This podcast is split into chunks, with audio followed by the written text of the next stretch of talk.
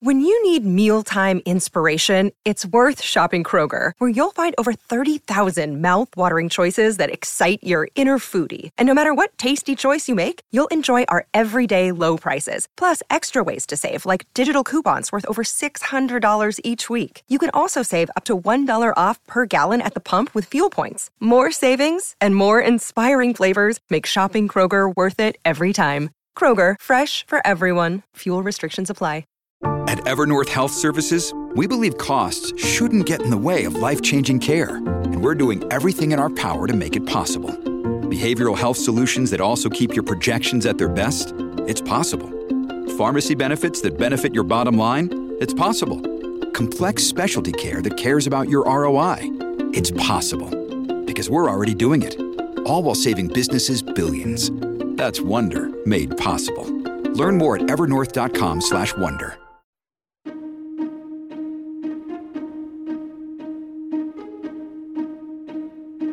Hello, this is the How To Academy podcast with me, Vas Christodoulou, and some of the world's most exciting thinkers. A few weeks ago, we were joined by Noam Chomsky, a man whose contributions to linguistics, cognitive science, philosophy, and political activism have made him one of the world's most famous public intellectuals. He was interviewed by author and journalist Fatima Bhutto. I'll just get into it because I have to cede the mic at some point to the audience. And I want to start with obviously the pandemic and the fact that pandemics come, or at least they tend to coincide with large scale societal failure, or at least that's an idea that goes back as far as the Bible. But even before the pandemic, we had plenty of global horrors, namely a brutal and unrelenting inequality in the United States, 1% of the population owns 40% of the wealth. 15% of the world's wealth is concentrated in the European Union and the United States.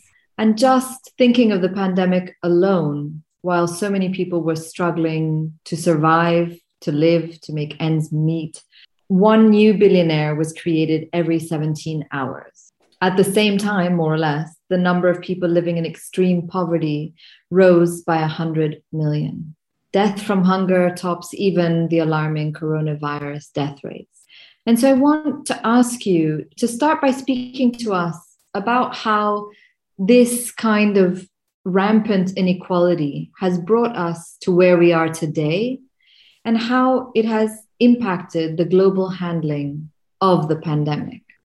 I don't want to romanticize earlier years. There were plenty of flaws during the period that uh, economists call regimented capitalism or embedded liberalism. Basically, the New Deal program, the social democratic programs initiated pretty much by the uh, U- US New Deal in the 1930s Remember, in the 1930s, the world was facing very serious problems, not like today, but very serious.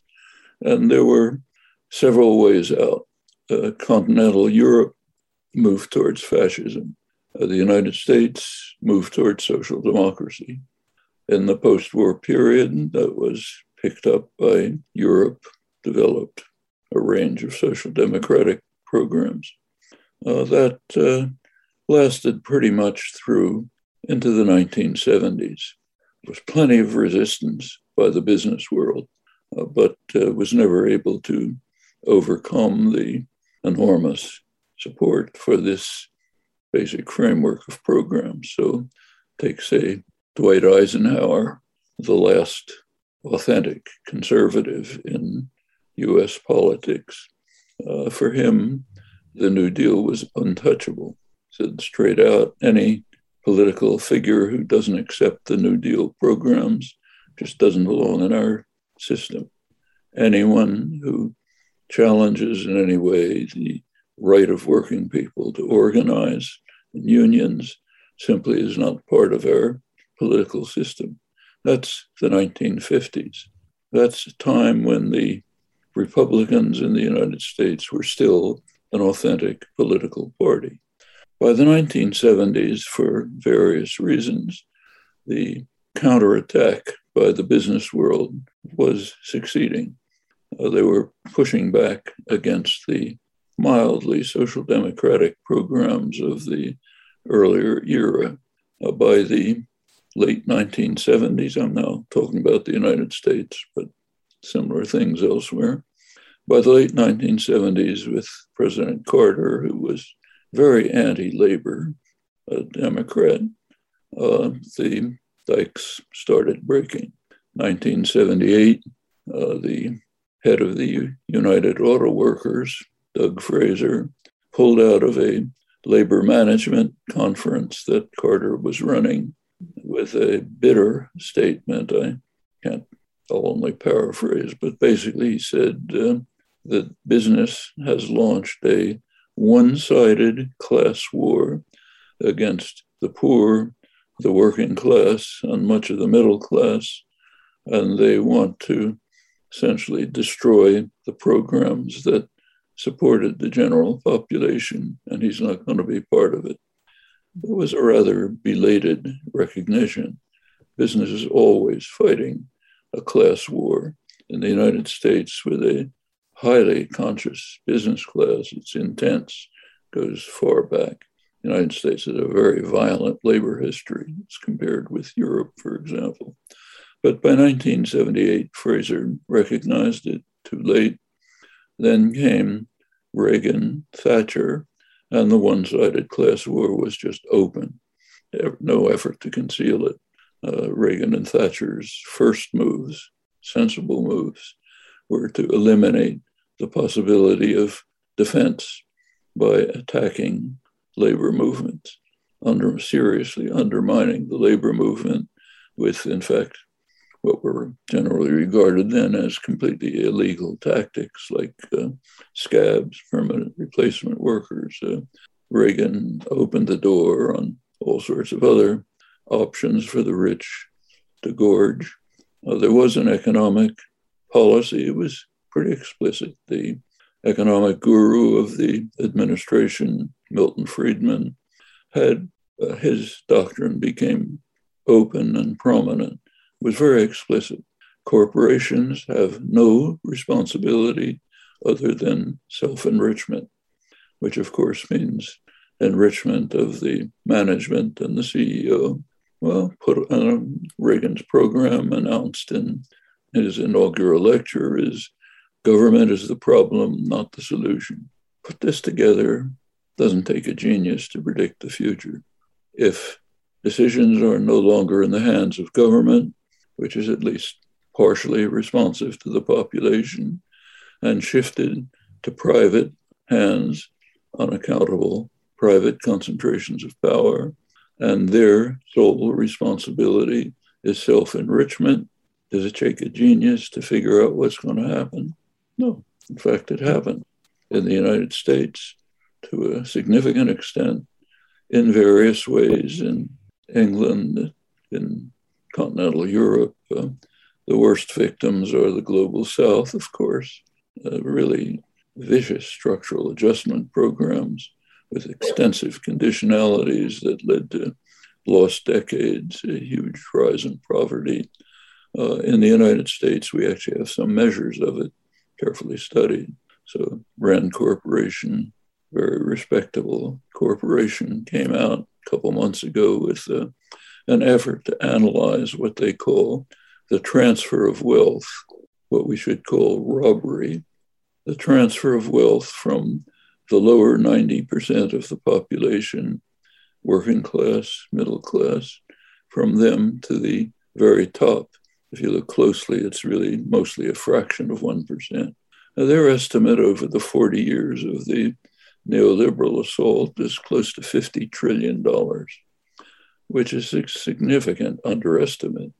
They don't take into account the other devices that the one sided class war opened up, like tax havens, shell companies. About there's talk. If you look at the neoliberalism mantra, definition. It says we're committed to markets. It's total nonsense. There's no commitment to markets. What came out of it is what some economists call a bailout economy. Deregulate, first of all, allow the financial sector to grow extraordinarily, enormously, deregulate it. What do you expect? Regular crashes, each one worse than the last. There weren't, didn't happen during the regimented capitalism period. Banks were controlled. Uh, it's not just banks, but uh, those are the striking ones as the financial system, which is mostly predatory, uh, grew enormously. So you have a bailout economy started under Reagan, it got worse every time. When there's a crash, the friendly taxpayers called in to compensate the perpetrators. Uh, you see how it really works. If you want to know about class war under Obama, the less extreme case, which is always the more interesting. So when Obama came, he came in in the wake of the uh, housing crash and subsequent financial crisis. Congress had passed legislation uh, to bail out the economy. There were two parts to it. One part was bail out the perpetrators, the banks who had made the predatory loans, huge insurance companies like AIG, which had subsidized it, all knowing what they were doing, knew it was total farce. They're not imbeciles. But then they could read the statistics about uh, housing prices going out of sight with crazy loans. But they were making money, so it was fine. So the first part is bail them out. Second part, which is also in the legislation, is provide some help for the victims people who lost their homes, foreclosures, out in the streets, no jobs. Well, anyone who understands class war will be able to predict quickly what happened. Okay. One part of it was implemented, the other part was ignored. That so outraged the inspector general of the Treasury Department that he wrote a very angry book about it. Okay, so we have the book. That's the way it works. It worked. It's same thing with a huge bailout during the pandemic. It mm-hmm. goes to the rich. They are fighting a vicious class war, and uh, if if it's one-sided, after they've undermined the defense, plenty of responsibility along the way, then you have these outcomes. And to see how extreme it is, it's really look at, interesting to look at small details. So take a look at Congress right now. What's being debated is a reconciliation bill. One element of it, the Republican organization, I hate to call them a party these days, they've abandoned parliamentary politics long ago, but the Republican organization is 100% rock solid against anything that might help the general population. Mm-hmm. They've established what they call red lines, things you can't go beyond. One of them is you cannot raise taxes on the very rich. You cannot touch the one legislative achievement under Trump tax bill, which was a giveaway to the super rich in the corporate sector at the expense of everyone else. Can't, of course, punched a huge hole in the deficit. But when Republicans make a deficit, it's not a problem. It's only when the deficit is uh, has components which benefit the rest of the population, then it's a huge problem. Uh, that can't be touched. Furthermore, you cannot fund the Internal Revenue Service. One of the elements, it's been very significantly defunded, which means you can't look for tax cheats. That was not true in the pre-Reagan period. They did look, mm. uh, but that was one of the things that was taken away. The tax cheats aren't the poor; they aren't the working class. Their income goes straight to the IRS and uh, forms. You know, it all goes immediately to the IRS. They have no choices. It's for the very rich. They have batteries of lawyers who can figure out tricky ways to evade taxes. The IRS is not allowed to look into it, not just to deal with it, not even to look into it. And this extends. Uh, one of the main, uh, Margaret Thatcher famously said, There's no society. Either she was lying or she was stupid. She knows perfectly well that there is a rich society, complex, rich society for the wealthy and the corporate sector, all kinds of organizations. In the United States, the Chamber of Commerce, Business Roundtable, American Legislative Exchange Council, which ALEC corporate funded, which uh, which rams laws through state legislatures, which is pretty easy. They're easy to buy, uh, business friendly. And it's very interesting. And the same in England, of course, in other words. So, rich society for the rich and the powerful, nothing for the rest. They're cast out and to survive somehow the ravages of the market. Not the rich, they're carefully protected. Uh, the, uh, this is one sided class war. So, what does ALEC do? Well, a lot of things, but the, the small ones are the revealing ones. There's a huge amount of wage theft in the United States, billions of dollars a year.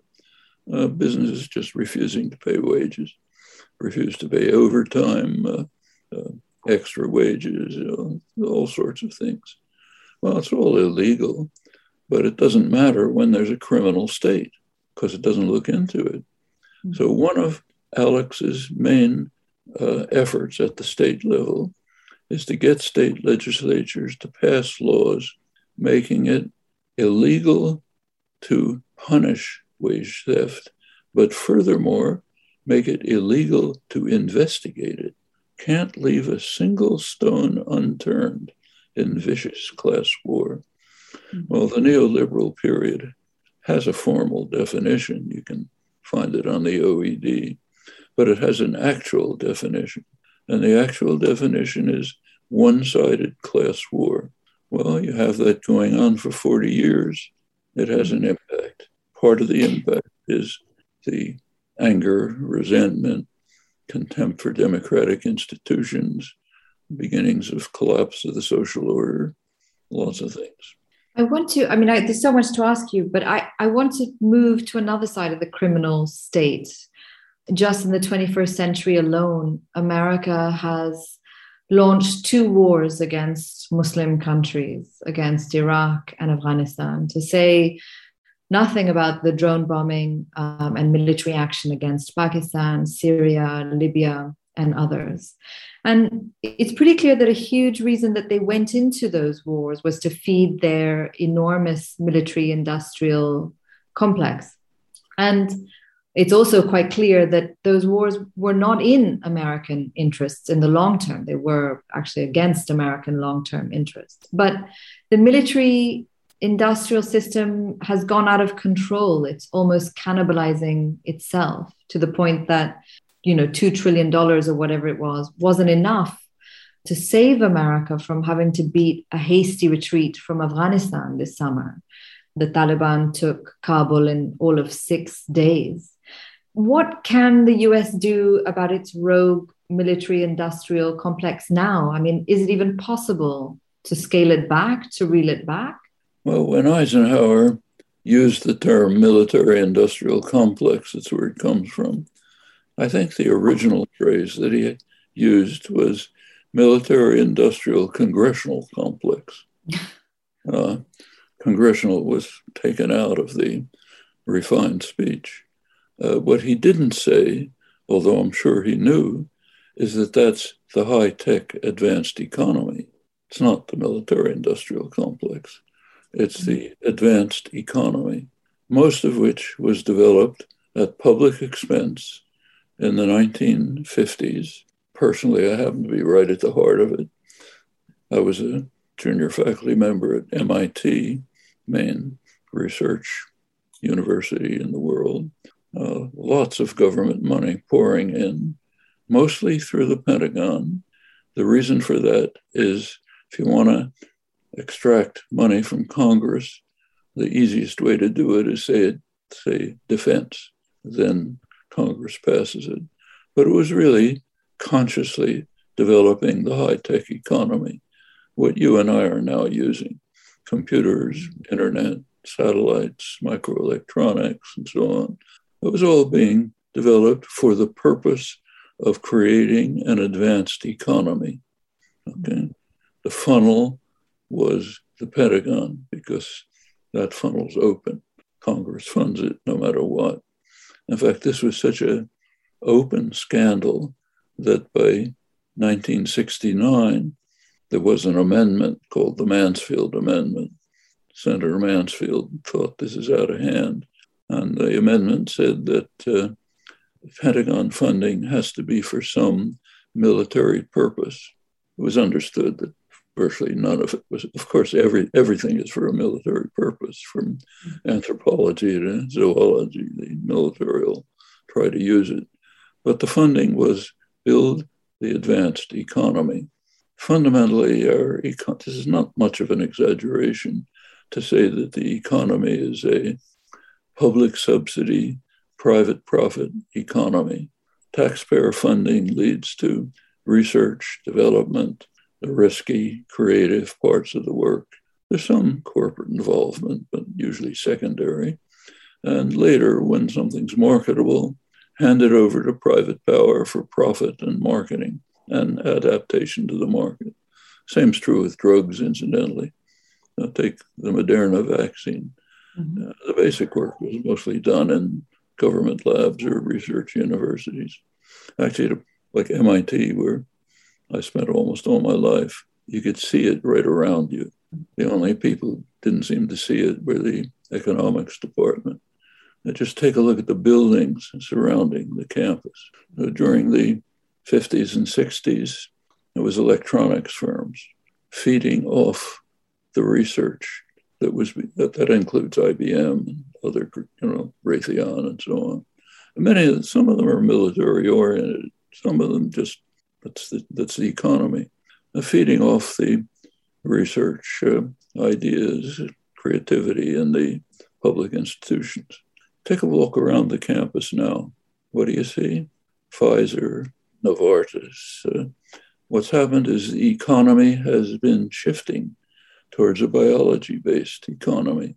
So, therefore, if you want to rip off the public, what you do is surround research universities with uh, corporations that can take part in the research that's going on and the creativity that's being done in the public sector and benefit from it.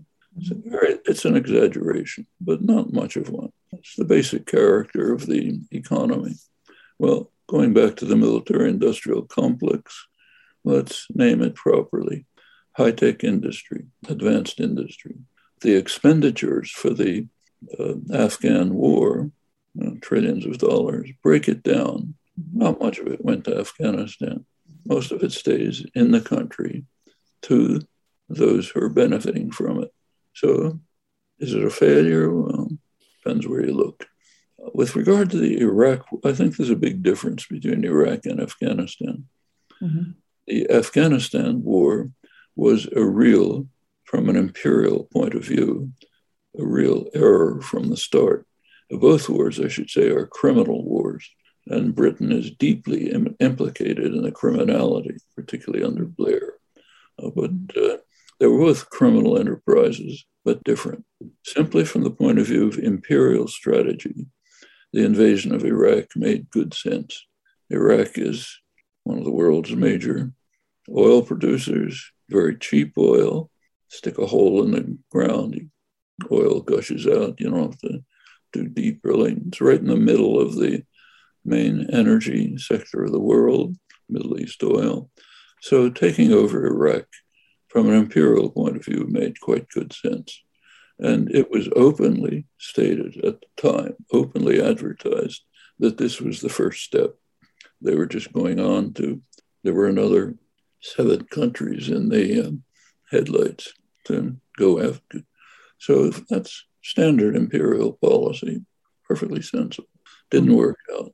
They caused an utter catastrophe. Don't have to run through it. All over the region, devastation. Didn't harm the United States, devastating for the region, but they didn't achieve the imperial goals. They were, in fact, stated clearly by the end. By 2007, when it was clear that the Iraq invasion was failing, the, this was then the still the Bush administration, George W. Bush, November 2007, came out with a what's called a SOFA agreement, uh, status of forces agreement with the government of Iraq. The proposal was that the United States should have permanent military bases in Iraq and that US corporations, meaning energy corporations, should have preferential access to the Iraqi market. This was taken so seriously that a couple months later, when the budget was passed, Bush added what are called signing statements, saying these are the provisions of the budget that I'm not going to pay attention to. And it included all the ones I mentioned. Well, the US imposed government of Iraq refused to accept it. But those were the imperial goals. Perfectly understandable, not achieved, but it's common in the history of imperialism. Now, what about Afghanistan? No purpose whatsoever, no strategic purpose, no interest in Afghanistan, no interest in Al Qaeda. That was made perfectly clear. The Taliban offered to surrender shortly after the US invaded. The attitude of the US government was explicit.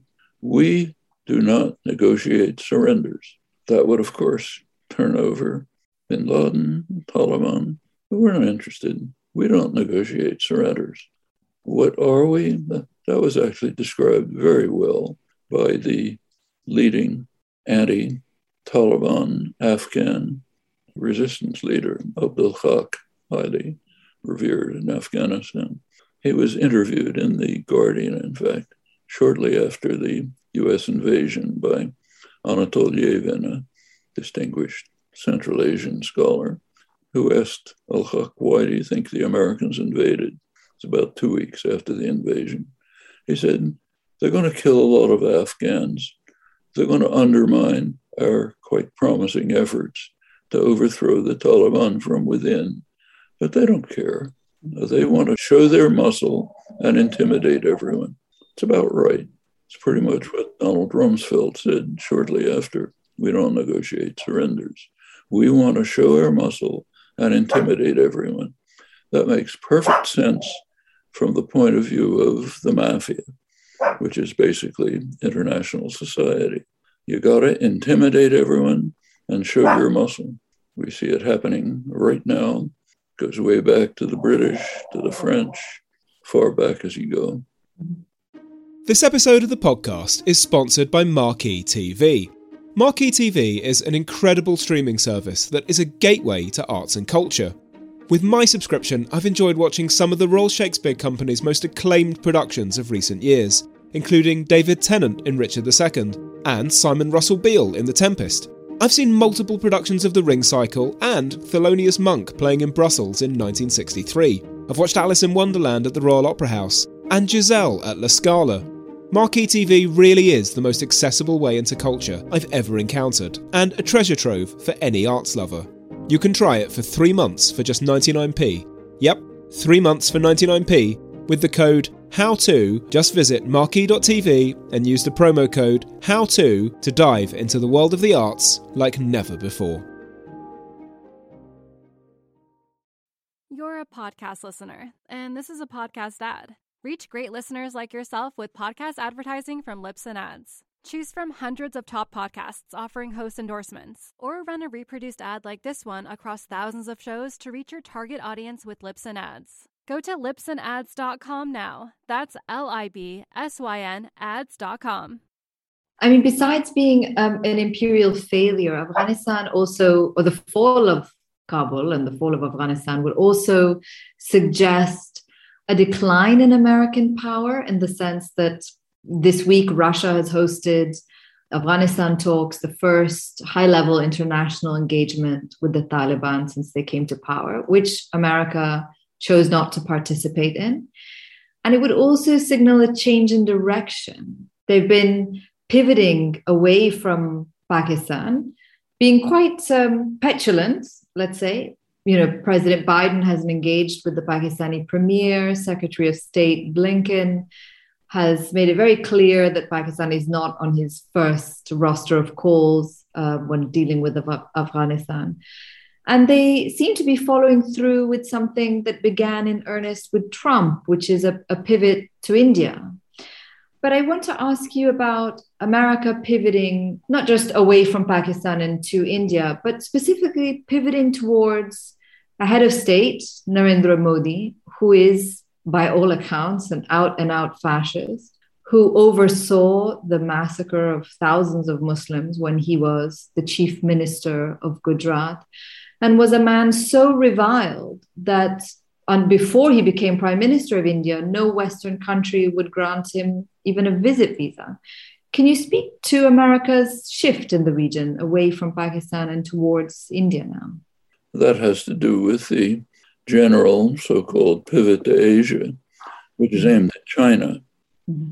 China is supposed to pose a tremendous threat to the United States. Mm-hmm. That's what you read everywhere. This huge mm-hmm. China threat. What is the China threat? How is China threatening the United States? Now, China is very repressive internally. Is that a threat to the United States? Is repression in other countries a threat to anybody? No, it's not. In fact, the China threat was described very accurately by a well known international statesman, Paul Keating, former Prime Minister of Australia. He said the China threat is China's existence. China's existence as a part of the world that does not accept American orders mm. and is not intimidated. They don't back down. That's a threat. The United States cannot accept that. And if you understand international affairs, you can see why. International affairs, as I mentioned, is rather similar to the mafia. The godfather has to show his muscle intimidate everyone, make sure they follow. The Godfather wants people like Tony Blair who follow along without raising any questions, no matter how crazy it is. That's what the Godfather wants. Well, Europe is pretty much like that. So take the Iran sanctions. Europe is strongly opposed to them, tries to get around them, to block them. Same with the Cuba sanctions. In fact, not just Europe, the entire world is opposed to them votes in last vote in the General Assembly is 184 to 2. United States and Israel. Israel has to follow the United States, its client state. So basically unanimous. Everyone follows, the, obeys the sanctions. Why? The Godfather is powerful. You don't fool around with him. You get in his way, he can cause you great damage. One thing the Godfather can do is throw you out of the international financial system, which is run from New York, and there's plenty of other ways. So, Britain, of course, even more so after Brexit, but for a long time, most of Europe, most of the rest of the world follows orders, not China. That's the China threat. If you look at the China threat, it's at the Chinese border, it's not at the US border. China's eastern coast is surrounded by US bases with nuclear armed missiles aimed at China. There's nothing like that in the Caribbean or off the coast of California. Uh, the South China Sea, which is contested, is portrayed as a freedom of navigation issue when the West sends you know, naval armadas there, has nothing to do with freedom of navigation which has not been threatened in the least. It has to do with a technical problem, which is certainly subject to negotiations, problem, an ambiguous statement in the law of the sea, 1982 law of the sea, which incidentally the United States hasn't ratified. It's the only maritime country to refuse to ratify it. Nevertheless, it claims prerogatives under it. The law of the sea established what are called exclusive economic zones, 200 miles offshore for every maritime state. And the question is what activities are permitted inside the EEZs? Specifically, are military and intelligence activities permitted there? China says no. India says no. In fact, India recently vigorously protested US military actions inside its economic exclusive zone. United States says yes. Okay, that's the technical issue. The law of the sea is not totally precise on this. It says no threat or use of force. Lawyers can argue about what that means. That's obviously something for diplomacy and negotiations, not for provocative actions which raise tension. Okay, that's the issue. That's the mm-hmm. China threat. But part of the pivot to Asia to confront the so called China threat is closer relations with India. Major, it's the major state outside of China. Uh, Modi can do whatever he wants. He can destroy Indian democracy, which he's doing, major attack on secular democracy. He can launch, to, it's not quite Gujarat, but crusades against Muslims in all sorts of ways, uh, deprive them of citizenship with the mm-hmm. Citizenship law mm-hmm. against alleged illegal immigrants, uh, take over Kashmir, expanding sharply Indian repression in Kashmir, pretty much anything he likes, as long as he follows orders. That's the way the mafia runs. Uh, take Saudi Arabia, one of the most repressive, violent states in the world. Has it ever mattered? Huh, doesn't matter. They have the oil, they do what we say. Uh, it's it's interesting you mentioned the 800 military bases that the US has all over the world. China, as far as I know, has just one military base. And not only that, for every dollar that America spends on renewable energy, China is spending three, which, according to the UN, makes it the leading investor in renewables. And I want to ask about climate. I want to ask about the planet. In your book with, with Robert Pollin, Climate Crisis and the Green New Deal, you detail the urgent action that's required if human life is to be sustained on the planet. And you talk about the elimination of fossil fuels from our current gargantuan amounts, from what we are using to zero. About you talk about eliminating meat consumption. And my, my favorite suggestion that the book offers was jail time for CEOs who failed to meet their renewable energy targets. You know every every day we have more and more information about global heating. Just this week the un climate agency says that africa's eastern glaciers will vanish in two decades just two decades and that will put 118 million people in the continent of africa alone at risk of drought floods and extreme heat and i'm part i think like a lot of people i'm part of an environmental action collective and one of the questions we struggle with all the time is how to best frame the climate crisis in order to nurture urgent collective action rather than apathy. Because we all seem to have the same information, but there doesn't seem to be any action. How, how do we do that? How do we nurture it?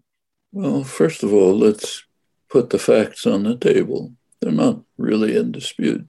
Mm-hmm. We're approaching a precipice. A couple more steps towards it, we fall over it, we're done. It's terminal. Doesn't mean everybody's going to die right away.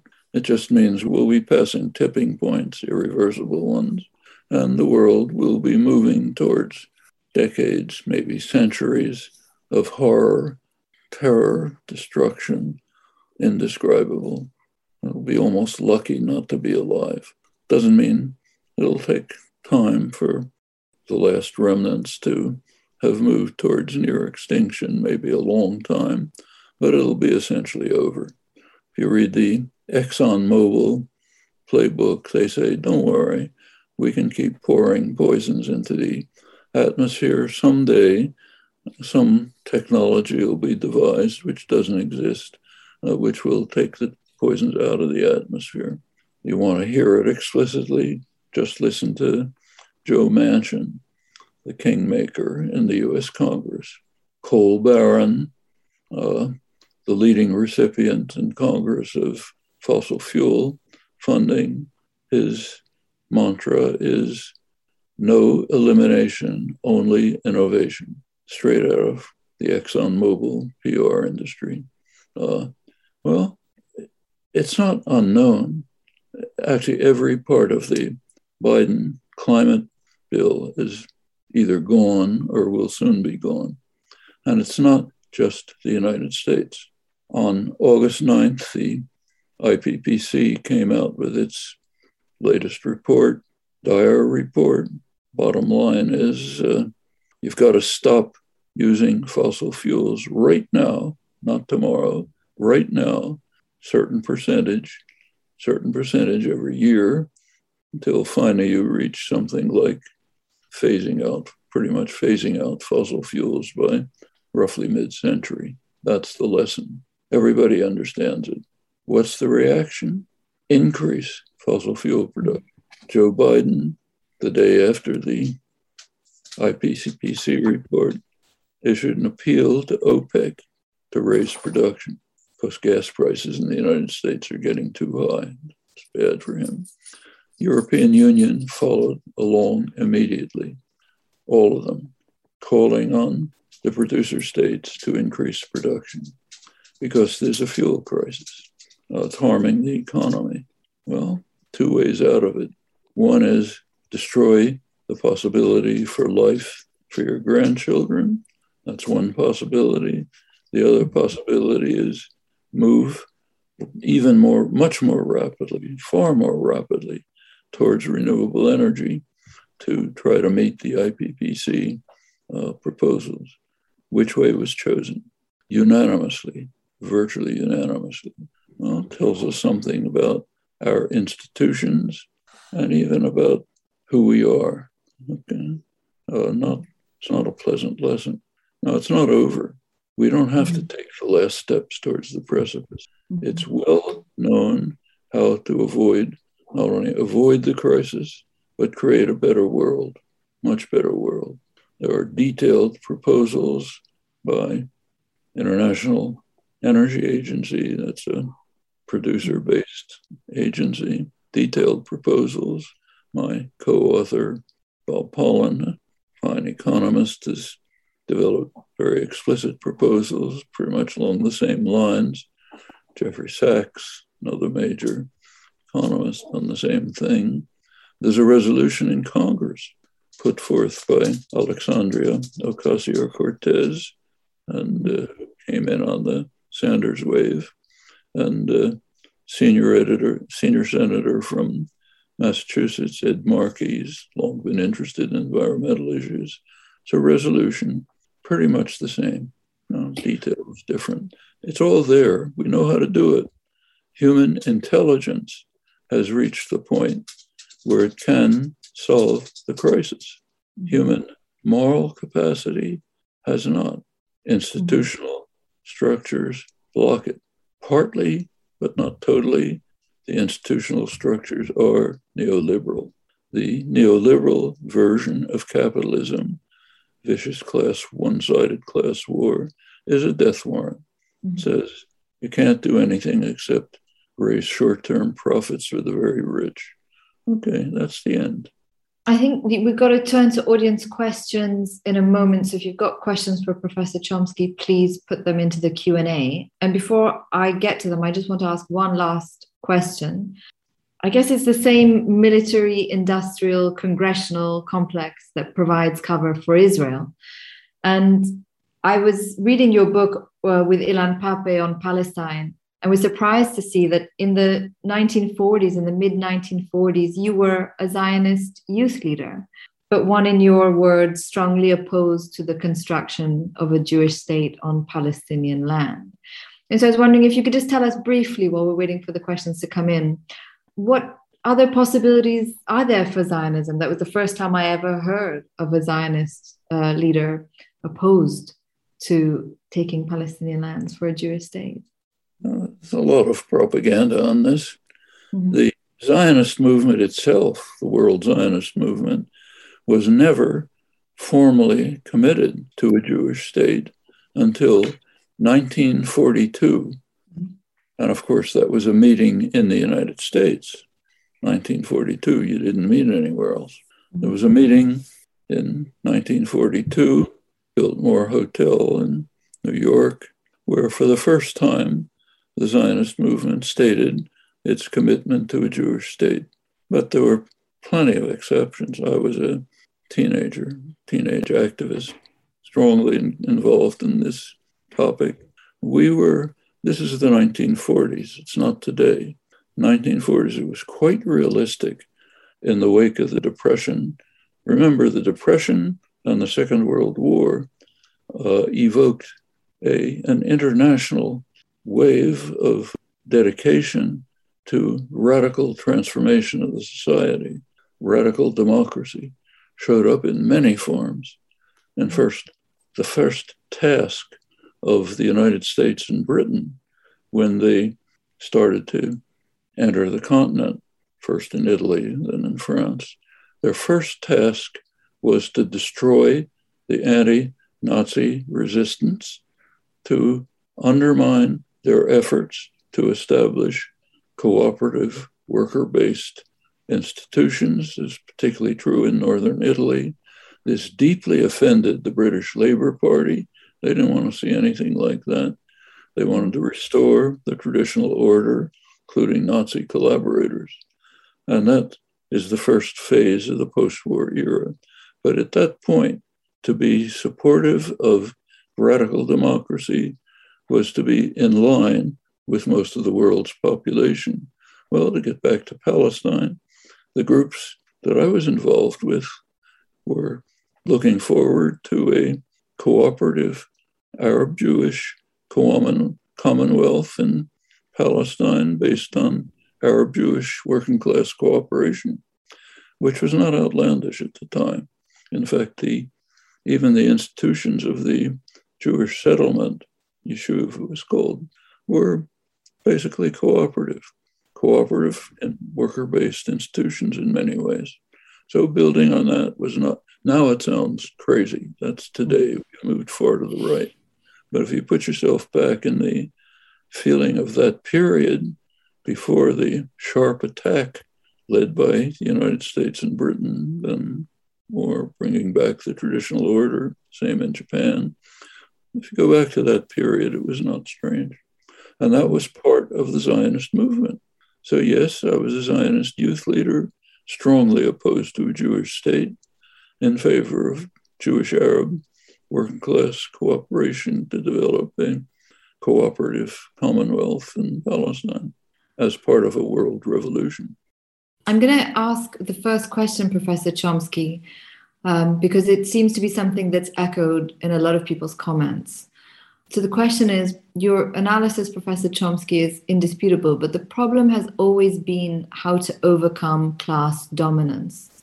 Corbyn and to some extent Sanders show that there is a way through, but both were defeated when they came close to power. What is the solution? And I think there must be 10 questions here, all asking, what is the solution? I think the solution is pretty much to go back to the mentality of the general popular revulsion after the capitalist crisis of the Great Depression and the vicious, destructive Second World War, a move towards the kind of radical democracy based on working class cooperation, takeover of enterprises, takeover of communities, move the many ways to move in that direction. And that mentality, I think, was correct.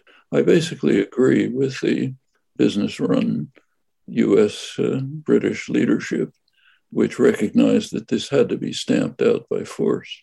They were right, just as Reagan and Thatcher were right in saying we've got to destroy the unions if we're going to carry out a major attack against working people in the middle class. That's correct. It's correct when the mafia godfather says if there's a small storekeeper somewhere who's not paying his protection money, I don't care about the money, but we've got to go in and smash them up uh, because it might spread. That's called the domino theory. It's all correct. Uh, we have to recognize that the most committed Marxists in the world are the business classes. Dedicated Marxists understand the need for constant class war.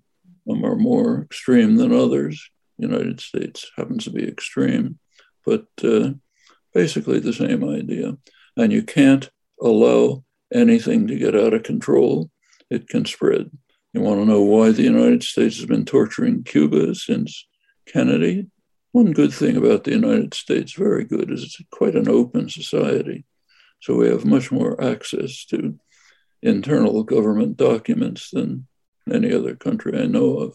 So we know under Kennedy and Johnson, the State Department explained that the problem of Cuba is Castro's successful defiance, successful defiance of policies going back then 150 years to the Monroe Doctrine, which declared US intent to dominate the hemisphere. Couldn't do it then, Britain was too strong. But they realized that over time it would work. That was being defied by Cuba successfully. That's the small storekeeper refusing to pay his protection money. You come down hard. Doesn't matter if the entire world is against it. Doesn't matter if there's no geostrategic purpose. Just torture the people of Cuba so maybe they'll overthrow their government and we won't have this model of successful defiance. Has nothing to do with repression in Cuba any more than it does in Saudi Arabia, anywhere else, India. It has to do with successful defiance, the China threat again. I'm going to ask the next question, which I suspect the answer is no, but does a healthy version of capitalism exist? I don't think so, because I'm an old fashioned classical liberal conservative who believes that subordination of a person to a master is an intolerable attack on human rights and dignity. That happens to be classical liberalism, long forgotten, including in the United States, incidentally. So, Abraham Lincoln, who was basically a classical liberal, and his at that time Republican Party, part of their commitment was to eliminate what they called wage slavery, subordination to a master, intolerable. People have to be free.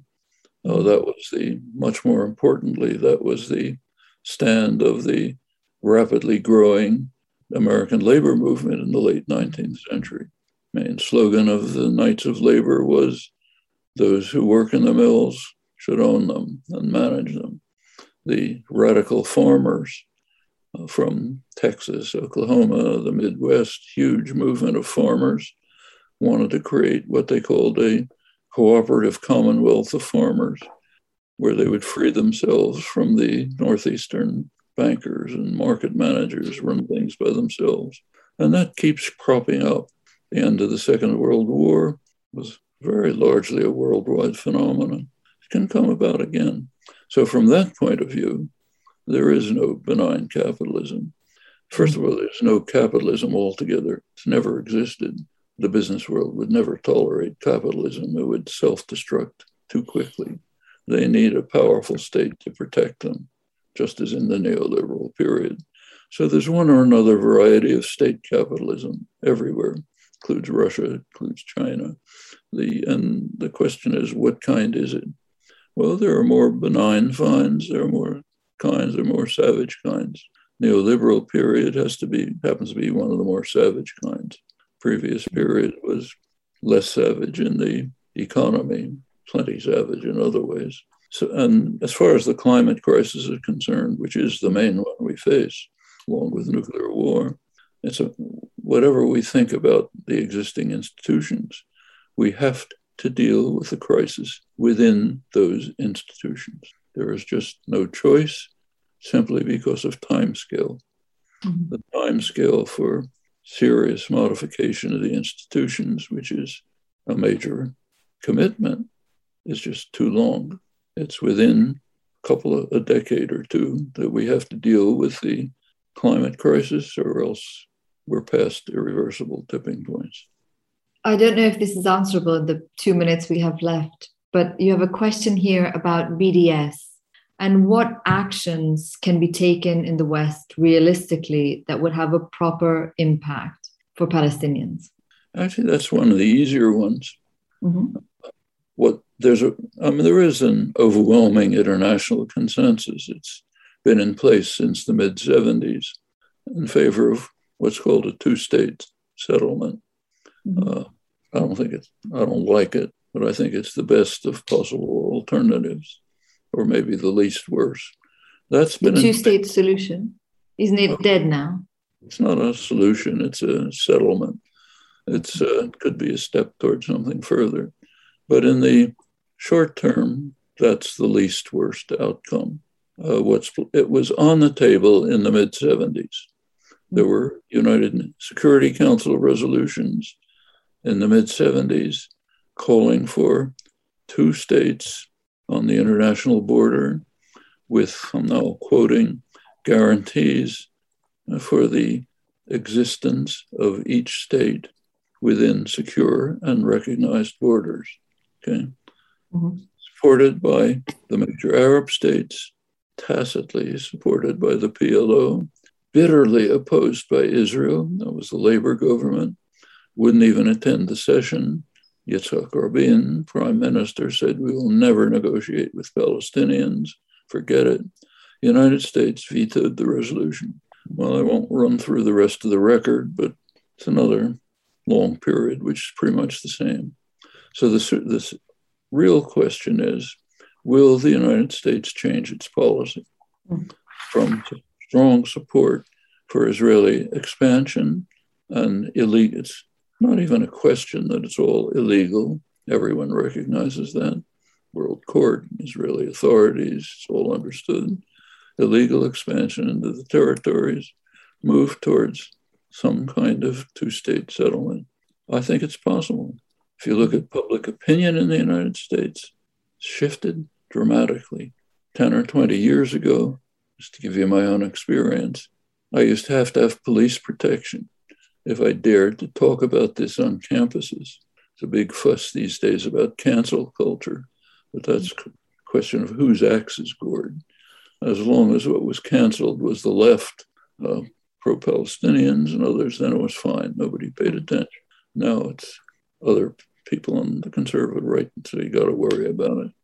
But and that's changed. A major change was the Israeli attacks on Gaza. They got so horrifying you just couldn't conceal them anymore. No mm-hmm. matter how much the press tried to conceal them, government tried to conceal them, it got through. The mood changed. By now, among liberal, more liberal Americans, especially younger people, including younger Jews, there's more support for Palestinians than for Israel. Support for Israel has moved to the far right, just as Israel itself has moved to the far right. Israel and India belong together. Have a good alliance. They're both far right countries. And you look at support for Israel in the United States, it's evangelicals who have their own theology, whatever that is, and uh, the military security sector closely allied to Israel. That's their comparative advantage. And uh, very reactionary white supremacist uh, sectors that just don't want any non whites around. Uh, that's unstable. Now, the government only very partially responds to public opinion, but organized, active public opinion can't be ignored, even in totalitarian states certainly not in partial democracy. So that could be a change. I don't see any other hope for change. Well, I'm afraid that our time together is up. I'm sorry to all those who have so many questions for Professor Chomsky that we weren't able to get to. Thank you uh, for joining us. Thank you to the How To Academy for giving us the space for this conversation. And thank you so much, Professor Chomsky, for your writing, for your speaking, for your activism. It's been such a pleasure and a true honor to spend this time with you in conversation. Thank you very much. My pleasure. This week's episode starred Noam Chomsky and was presented by Fatima Bhutto. It was produced by me and edited by John Doughty. Professor Chomsky's latest book, exploring many of the themes touched upon in this episode, is The Precipice Neoliberalism, the Pandemic, and the Urgent Need for Radical Change. If you enjoyed the show, don't forget to rate us, review us, and subscribe wherever you get your podcasts. And do say hello if you see me at one of our upcoming live events in London. Until next time, thanks for listening.